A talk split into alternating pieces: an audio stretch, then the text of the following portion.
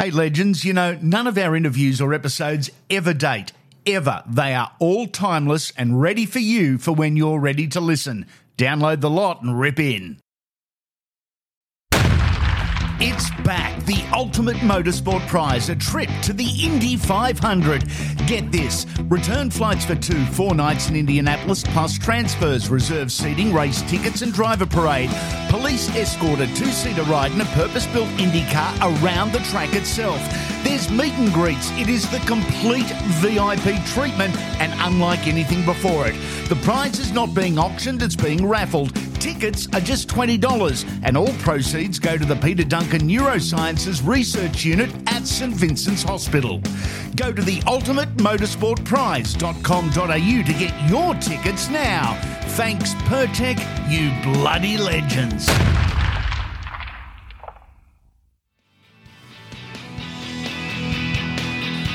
Welcome to another edition of Andy Raymond Unfiltered, the only podcast that talks with the legends every single episode and not about them. This is Best of, a chat with one of the game's greats from their Legend Series interview, already in the Library of Legends, where none of our interviews or episodes ever date. This is with a guy who debuted back in March of 1983. He is an NRL Hall of Famer.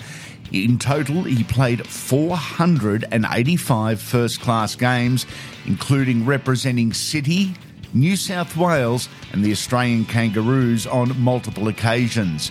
He made one grand final appearance, that was in 1997. He was a two time Dally M Centre of the Year and a two time Kangaroo Tourists. This is Andrew Ettingshausen.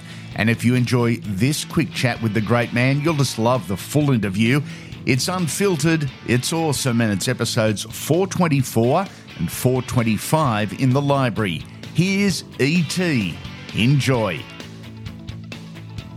Yeah, so I was just turned just turned um, 17, and uh, yeah, it was all sort of happening, and I had HSC year and Yep. the whole bit.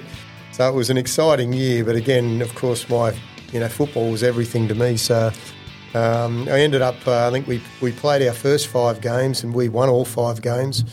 And um, and then uh, first grade had actually lost their first five games, and Terry Fearnley was the coach.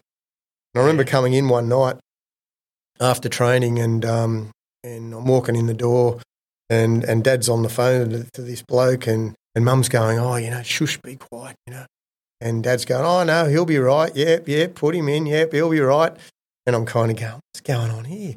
Mum, Mum sort of whispered, it's Terry Fearnley on the phone, on Terry Fearnley, the coach, and so next minute it was. Uh, yeah, um, I'm nodding to Dad saying, yeah, and Dad saying, yep, yeah, no, he'll be fine. Don't worry about him. He'll be he'll be up to it. And then, uh, yeah, basically um, went to training the next morning. Was picked for first grade, and um, and yeah, it was sort of uh, a number of players got dropped from first grade, and I was one of the lucky ones who went from. Um, yeah, from seconds into first, and, and, and that's how it all began. At the time, there was no such thing as a club media manager, a welfare manager. In fact, there was no genuine support system at all. In 2023, all of those guys and some are available to a young kid. Uh, you didn't have that luxury. It was sink or swim. Yeah, it was. Basically, the, the next morning we woke up and it was uh, all back page of the papers, and and uh, we had you know half a dozen press at our door at six a.m. in the morning, and um, yeah, it was sort of it was just chaos from there. It was pretty crazy, and uh, leading into our first game, we actually played against Newtown at Arana Park. And I think it was last year Newtown were in the competition, but Yep. um, it was a great, uh, you know, to actually um, you know, all my kids, all my mates and that at school were all pumped, you know, Yeah. and, and a lot of them came out to that first game and and watched us play. Um, I remember Terry Fearnley telling me, you know, adamantly said, mate, I want you to score two tries today.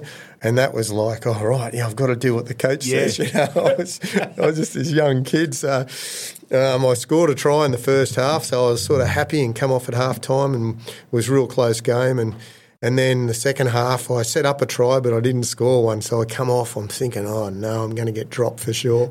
you know, I haven't scored the two tries. The coach asked. We, we won right on the bell, and um, and anyway, I was I was pretty disappointed, and, and he came up to me and he said, "Oh, well done," you know, and all that, and I sort of perked up a bit, and I'm thinking, oh, you know, he's going to have a go at me for not scoring two tries, but uh, no, he just said, oh no, that was just that was just something I, I just said off the cuff just to get you going, you know, get you motivated. But uh, yeah, he definitely it was just wow. a bit of a joke for him. But for me, it was a very serious thing. So at least I scored one try in the first game and we won it. So that was a, a good start. Mate, the mid 80s were very different times on the field. A, a good looking young schoolboy teenager was basically white meat for the grizzled old forwards. Do you remember anyone in particular testing you earlier? Does anyone stand out? Well, I was very fortunate because um, I came through an era. You know, I, I, would be watching the Sharks on. I'd be sitting on the, uh, you know, over the fence and watching yeah. the Sharks every single week. You know, and um, you know, I had my hero was Steve Rogers. So I, you know, oh, he yeah. was he was my, yeah. Just I just wanted to one day be able to play with Steve Rogers if mm. I could could ever get that to that stage. So everything came onto me onto me pretty quickly, and I was 17, and you had to be at the pub every Thursday night. That was the, you know if you weren't at Caringbah Pub, there's no way you were playing in the team on yeah. the weekend. So I was there every Thursday night, and going to it? going to school yeah. very uh, very drowsy the next day, and. Um, but uh, we had a real good bunch of fellas there at the Sharks, and, and you know I've never really had any any uh, confrontations with them. They were all they were always um, always very helpful and supportive. And I guess you know back in those days they didn't want me to play, be playing bad footy. They wanted yeah. me to play as good as I could, so I could win the games for them mm. or, or, score tries for them. So yeah, I had a lot of really good um, support. I suppose probably uh, you know uh, that first year, funny enough for me, unfortunately, was uh, I remember doing a, a long off season 10k run, and we came back and we sat on the log, and the board of directors were there, and they issued that we were going to get half pay cut that year, and so all the salaries got cut in half, and um, so that turned the whole club upside down straight away, and uh, you know we ended up having. Um, a number of the players, I think four of the players left and went to eastern suburbs. Yep. Um, Gavin Miller went to East. The two Sorensen brothers went to East, and another player, oh, Roland Beck. I think Roland Beckett might have gone to East, or there was one other player who went to East. And then, um, and Steve Rogers left and went to um, St George. Yeah, that's right. So for me, it was like a, a really big downer because you know mm. that was my my hero. I was going to get a chance to to play alongside him, and then uh, yeah, that got put on hold for a, for a couple of years.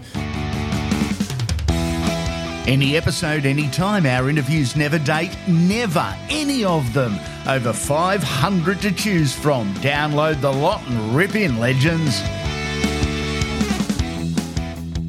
I love your durability.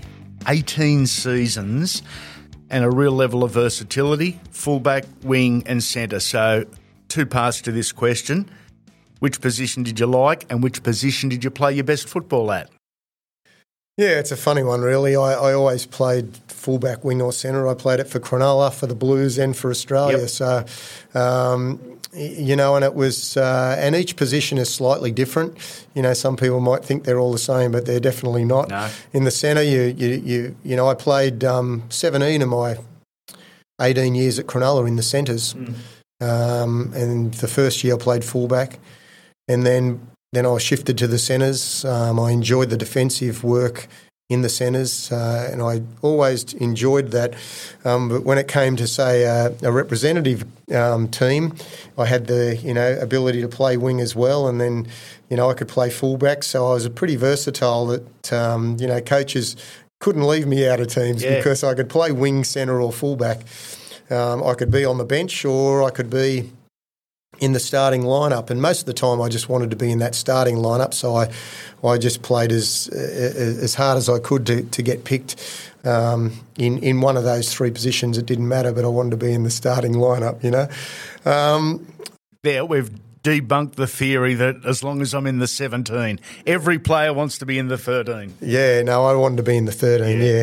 but it's nice to be in the 17. But but um, you know, you, are not not death wishing other players, but uh, yeah. you know, players, you know, things things will change and yeah. opportunities will will come, and mm. you know, I feel that um, in those earlier days, I did take them, you know, make the most of the opportunities that came my way, and you've got to be ready for that. Yep. Um, you know, every every single opportunity you have, you have to throw yourself in there, two hundred percent. You just got to give it everything you got because you might never never happen again. So, um, but out of those three positions, I really back in the eighties, I loved playing fullback.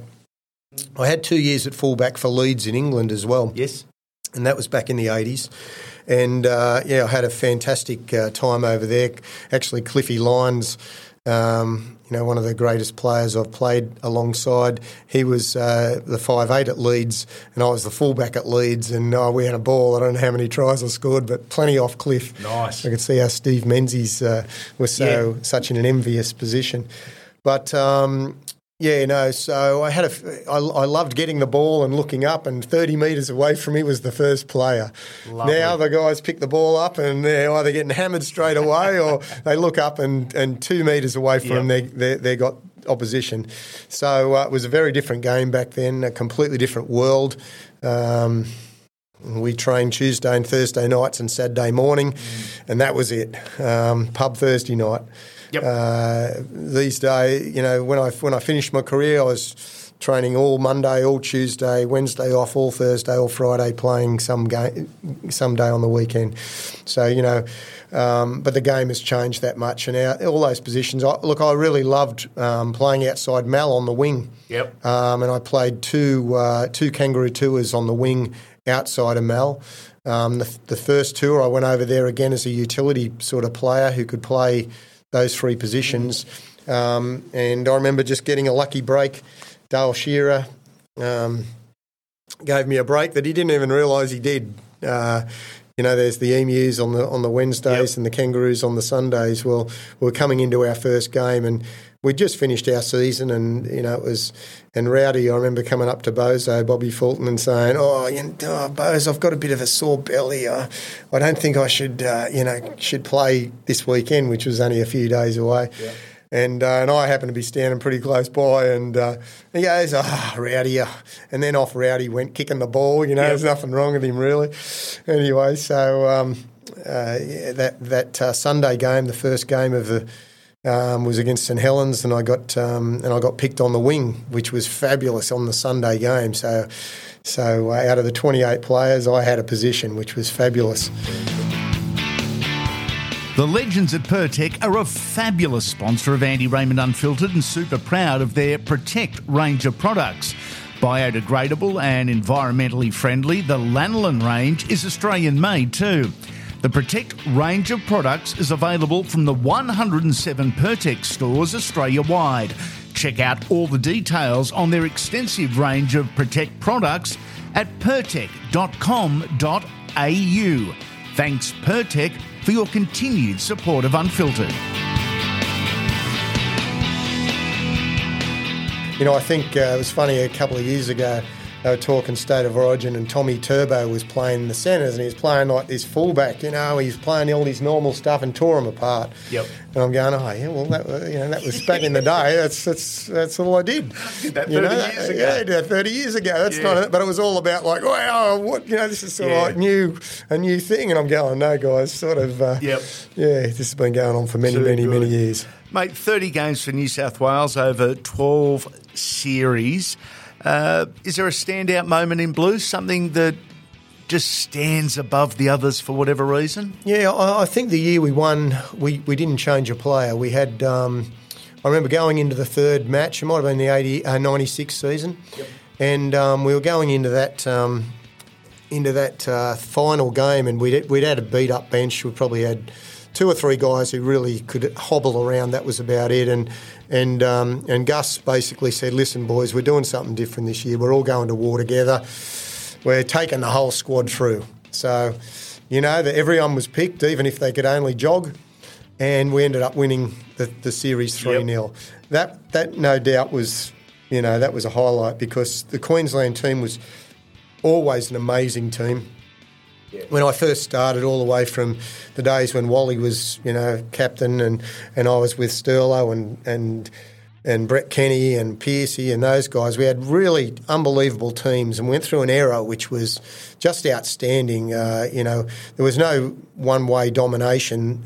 Um, at times, the Blues got up, and at other times the Maroons got up. But most of the score lines were 14 12. Or, yes. you know, I lost two games on the bell and I won two games on the bell, including my first game Your where debut, yeah. Sparkles McGaw scored within a millimetre of the dead ball line. Yeah. Mick Stones awarded the try to. Uh, um, to the Queenslanders' disbelief, I think um, yeah, the coach was sort of not not real happy. Uh, couldn't believe Famous it either. vision of that and Wayne Bennett. Wayne on. Bennett, he was just going, no, yeah. Yeah. But, uh, you know, but I'd, I'd lost two games on the bell we should have won as well. So it, it just shows you that um, the games were so close, the teams were so close. And what made, the Kang- what made it great state of origin then was the fact that you were fighting for your Australian kangaroo position. And I mean, you were you were really fighting for it. Like if you didn't play well in the state of origins, um, and your team didn't win, well, you were, they were going to get more Queenslanders in. You were no than- than chance, you- that's yeah. right, and often you were no chance. So it was really a, a you know it was a, a major war, and that's why the footy was so good because everybody was desperate to get into that kangaroo team, and it's such a shame the kangaroo. Um, tours aren't on anymore because uh, you know I, I missed the '86 tour, but I was over playing in England. The 1990 tour was incredible, and the Yep. '94 tour was incredible. And yeah, to not have, you know that they were definitely the highlights of my career, just being a part of those. Who were your roomies on the 90 and 94 tours? Uh, Mark McGaw was my roomie on the 1990 tour, so I knew Sparkles pretty well. And on the 94 tour was Rod Wishart, so down the Steelers end. So, um, yeah, no, it was it was good. I ended up having Steve Walters as one as a as a as a, uh, a roomie at one stage as well. But yeah, they were basically my, my roommates for the three months, which were which was great. The best of Andrew Ettingshausen. We hope you enjoyed. The full interview is episodes 424 and 425 in our Library of Legends, where none of our interviews or episodes ever date. So you can download the lot, rip in, and get amongst the best rugby league talk there is. Make sure you come back soon. Legends.